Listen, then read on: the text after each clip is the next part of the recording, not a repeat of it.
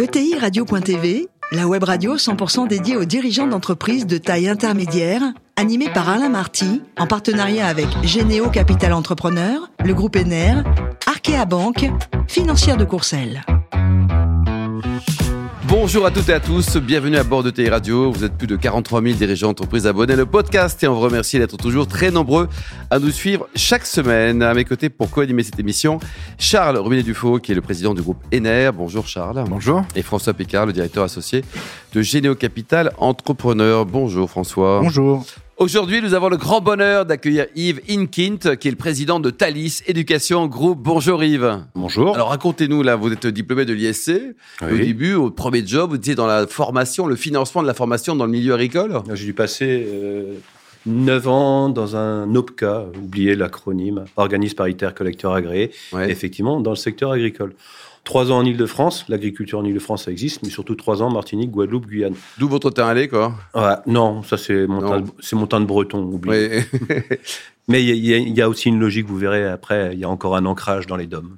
Alors racontez-nous donc le mot, ce, ce groupe Thalys, là, ça a été créé en 1978, c'est ça, hein, vos métiers aujourd'hui? 35 ans, 35 ans d'histoire, donc euh, deux, deux pères fondateurs, comme je les appelle quand je les vois, parce qu'on se voit encore. euh, Serge et Alain, ils se reconnaîtront. 35 On ans, les salue.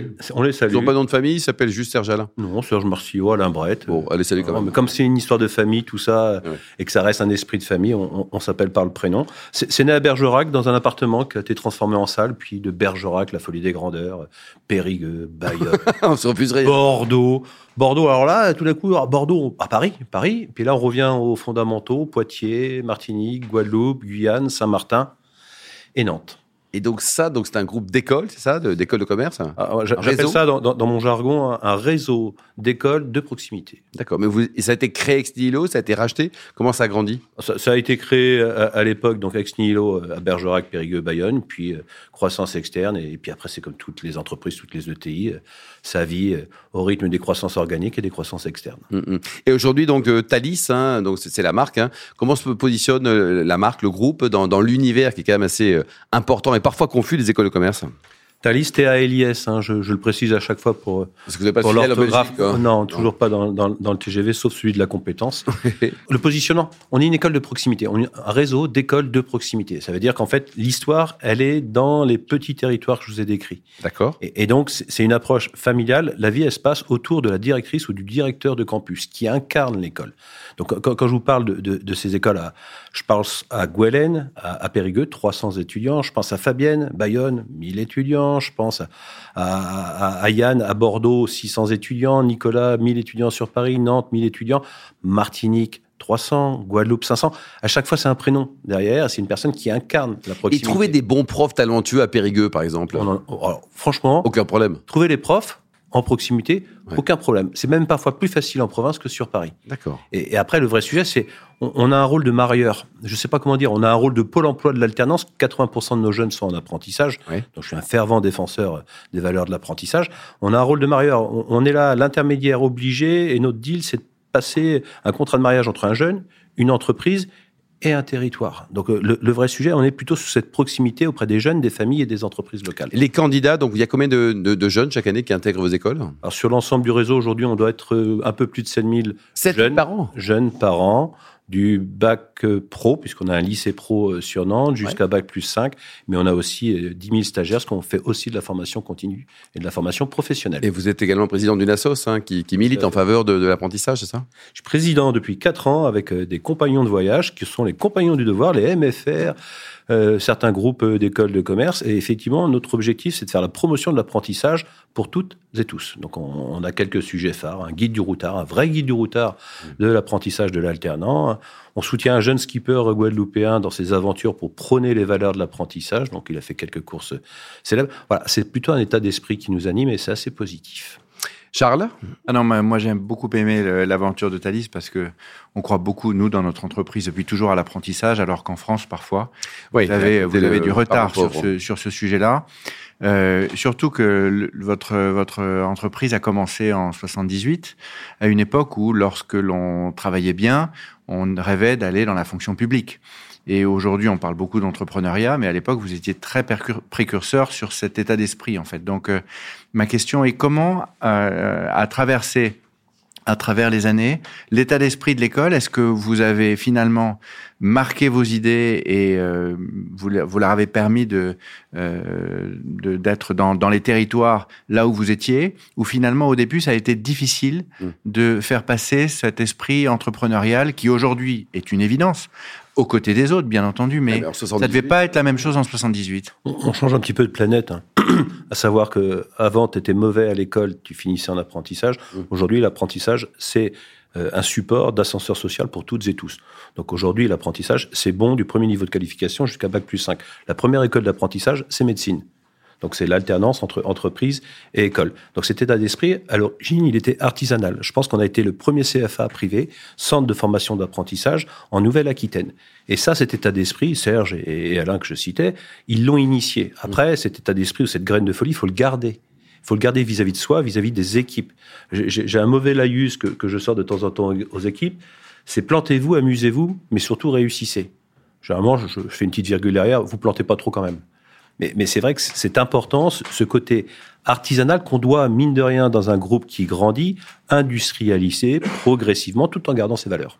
Mais ça, justement, c'est très important parce qu'en France, l'échec a toujours été euh, extrêmement euh, difficile à assumer, alors que dans des pays anglo-saxons ou dans d'autres cultures, c'est presque valorisant. C'est au contraire, exactement. Et donc, euh, finalement, vous avez été précurseur également là-dessus. Il n'y a pas un, d'entre nous dans les ETI que vous pouvez connaître qui, à un moment ou à un autre, n'a pas raté quelque chose. Et c'est quand on rate quelque chose qu'on progresse aussi sur ce qu'on ne veut pas faire après. après, il faut travailler aussi l'œil des autres, des tiers, parce que là, il y a encore du boulot. Quoi. Euh, combien ça coûte votre scolarité? Parce que vous avez l'air sympa, tout ça, mais 63 euh, millions d'euros de chiffre d'affaires, faut les faire, non? Bah, Combien ça coûte? Ça coûte le coût, le forfait pris en charge donc par les organismes qu'on appelle OPCO aujourd'hui, qui financent donc tous les contrats d'apprentissage. Ça, c'est pour le volet apprentissage. Et après, c'est du B2B avec l'entreprise quand c'est de la formation continue et on a aussi un volet ou un volant formation initiale avec des frais de scolarité plutôt faible par rapport à notre histoire en proximité avec les entreprises. Charles? Et le fonctionnement, c'est plutôt d'être extrêmement localisé, c'est-à-dire que dans chaque région... Périgueux, il y a, euh, Charles, Périgueux. Il y a une, oui, non, mais bien entendu, mais dans chaque, dans chaque école, vous avez... Euh, vous, vous, vous mariez comme un caméléon à l'écosystème des entreprises qui sont autour, où vous avez également, j'allais dire, une logique qui permet de, de passer d'une région à l'autre des savoir-faire particuliers. Bah, L'intérêt d'être un réseau, c'est de mutualiser ce qu'on peut mutualiser. C'est aussi d'emporter euh, un petit peu de digitalisation. Moi, j'ai eu la chance d'arriver dans ce réseau quand même euh, janvier 2020. gilet jaune, donc j'ai pas vu un prof, j'ai pas vu un élève. Par contre, on a accéléré le processus de digitalisation. Puis, crise du Covid, j'ai pas vu un étudiant, j'ai pas vu un prof, on se déplaçait pas. Peut-être un chat noir, vous, en fait, hein? Et non, en fait, a priori, j'ai compris que c'était pas moi le responsable. Euh, mais le vrai sujet, c'est que ça permet aussi de penser différemment la suite et l'avenir. Donc oui, on se fond dans le territoire voilà, euh, Alain le disait, euh, une école à Périgueux, 300 qui marche depuis des années, ça se passe bien, je, je repense à Gouelen. Pareil, à Saint-Martin, pourquoi à Saint-Martin on n'aurait pas le droit de faire de l'apprentissage? Donc voilà, en Guyane, on réfléchit de plus en plus sur nos sujets d'apprentissage. En Guadeloupe, en Martinique, ça va s'envoler, parce que le sujet, c'est peut-être pas c'est peut-être d'arrêter de former des jeunes qu'on met dans un avion avec euh, le budget qui va derrière, mm. en métropole, et éventuellement d'apporter nos diplômes, notre savoir-faire en proximité locale. François? Juste, j'aimerais revenir avant de parler de Thalys, euh, de l'alternance, puisqu'on a eu le plaisir d'interviewer Muriel Pénicaud sur cette antenne. Donc, si je comprends bien, loi Pénicaud 2018, 300 000 alternants, cinq ans après, 900 000. Alors, au-delà du succès des nombres, est-ce qu'il y a un succès aussi euh, qualitatif, c'est-à-dire que les 900 000 euh, étudiants en alternance trouvent un emploi Comment ça se passe la suite? Ah, Muriel. J'ai beaucoup travaillé sur le sujet donc avec euh, son cabinet en son temps. Je continue à travailler donc avec les équipes. Une femme formidable que nous saluons. Tout à fait. Non, mais c'est pourquoi je lui dis à Muriel. Donc on a beaucoup travaillé sur ces sujets-là. Le sujet, c'était de désagraliser, ouvrir les chakras de l'apprentissage. Arrêter de dire on n'est pas bon à l'école, tu finiras apprenti. C'est l'apprentissage. C'est quoi? C'est l'histoire d'Aline que je vis moi il y a trois semaines à mois qui m'appelle. Donc j'ai aussi de temps en temps les pieds dans, dans, dans, la terre, qui me dit voilà moi je suis à Grenoble, je veux monter à Paris. Tu veux travailler dans quoi? Je ne sais pas encore, mais je veux monter à Paris parce que je peux me faire héberger. Par contre, tu veux faire une formation initiale? Non, formation en alternance. Mais tu veux travailler dans quoi? Formation en alternance qui peut se payer des études grâce à l'apprentissage. Donc, c'est ce fameux sujet politique de l'ascenseur social, il vit grâce à l'apprentissage. Et donc, aujourd'hui, j'ai la joie de pouvoir dire qu'elle intègre un BTS en alternance dans une entreprise qui fait des robes de mariée. Elle est ravie, point. Et elle démarre entre guillemets, sa, formation. Donc, sur le sujet de l'apprentissage, oui, ça a marché. 320 000. Aujourd'hui, on a plus de 900 000 jeunes. On va certainement un jour atteindre le million.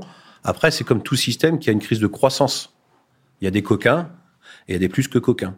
Hmm. Donc à partir de là, il va falloir... Quelques noms de coquins peut-être Non, non, je ne me permettrai pas, je ne les connais pas. Mais euh, le vrai sujet, c'est que oui, une crise de croissance, mais c'est propre à tous les secteurs. Il faut savoir aussi la gérer. Et je pense qu'on a une démarche qualité à, à, poursuivre, notamment sur euh, Qualité et les labels qui sont. Oui, oui. Moi, je crois qu'on peut se réjouir euh, du succès de Thalys et de se dire qu'en effet, des acteurs privés sont performants et concilient performance et sens. C'est vrai que nous, à l'échelle de Géné, on constate ce paradoxe sur le marché du travail où il y a des, des, champs entiers euh, de, de, pénurie de capacités et à côté de ça, des territoires délaissés. Nous, on soutient, vous devez sûrement les connaître aussi dans une logique de proximité, les écoles de production. Mmh. Et, très, très euh, bien, je les connais bien. Et donc, il y a un univers associatif pour le coup. Et je, je faut se féliciter quand des, des acteurs privés comme vous euh, rendent, euh, servent une mission d'utilité euh, publique. Moi, j'aimerais revenir sur, justement, vous êtes privé avec des investisseurs privés à votre capital. Pourquoi est-ce que vous les avez fait entrer? Qu'est-ce qui vous apporte? Comment on choisit ces investisseurs quand on est un acteur comme vous? Parce qu'il y a beaucoup de dirigeants qui nous écoutent qui qui sont réticents pour toujours une bonne raison à ouvrir leur capital. Alors à quoi ça sert Qu'est-ce qui vous apporte le, le, sujet il est simple, c'est c'est pas l'un qui choisit l'autre, on se choisit.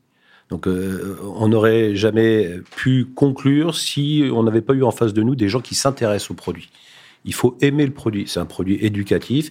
C'est un des plus beaux métiers du monde que de former des jeunes qui demain, pour la plupart, sont cadres. Faut les accompagner. Donc, faut s'intéresser au produit humainement s'intéresser aux produits. Donc ceux qui nous ont rejoints, ceux qui ont pris euh, le, train Thalys, c'est le cas de le dire, euh, nous ont rejoints parce que euh, ils sont intéressés aux produits. Je l'ai vu ne serait-ce que dans l'attitude vis-à-vis des équipes, vis-à-vis de leur comportement quand ils sont venus sur les campus. Donc ça, c'est le premier sujet. Le vrai sujet, c'est l'idée aussi de construire autour de Thalys. Alors je prends toujours l'image de l'huître.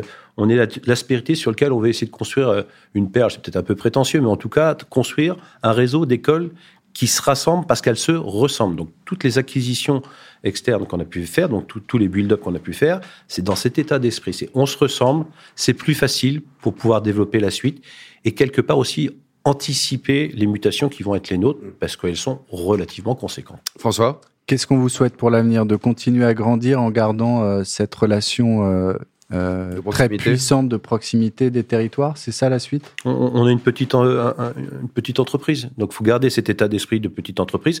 En cours d'industrialisation dans les process, bah, il faut garder cet état d'esprit. Je, je le redisais, l'homme lige, la femme lige, c'est le territoire, c'est le campus. Donc continuons. Yves, vous avez un réseau les anciens, les alumni là, parce que 78, ça fait quand même quelques-uns qui sont diplômés de chez vous là. Vous, les travaillez, vous les... Je vais vous surprendre, oui et non. On n'a pas encore réellement Vous êtes breton vous êtes suisse ou normand vous? Breton. Breton, oui. Et là, vous n'avez pas structuré parce qu'il y a quand même un paquet de diplômés depuis 78 ans. C'est en cours, c'est en cours. Le sujet alumni est un incontournable. Bon, vous adorez le rugby, vous supportez quel club? Ah, L'équipe de France. L'équipe de France en général. Et alors, vous préférez le tennis ou le paddle? Tennis. D'accord. Et quand vous étiez tout petit, il paraît que vous rêviez d'être pompier. C'est vachement original, ça. Oui, bah, quand j'étais gamin. Puis après, j'ai rêvé d'être joueur de tennis. Et puis, je me suis arrêté à un certain niveau de compétence. Quel, quel classement tennis? 15. 15. vous, François, vous êtes combien? Je joue à 15, mais j'ai jamais été. Eh ben voilà, très bien. Merci beaucoup Yves. Merci également vous, Charles et François. Fin de ce numéro de TI Radio. Retrouvez tous nos podcasts sur notre site. On se retrouve la semaine prochaine. Ça sera mardi à 14h pour une prochaine émission. L'invité de la semaine de ETI Radio, une production B2B Radio.tv, en partenariat avec Généo Capital Entrepreneur, le groupe ENER, Arkea Banque, financière de Courcelles.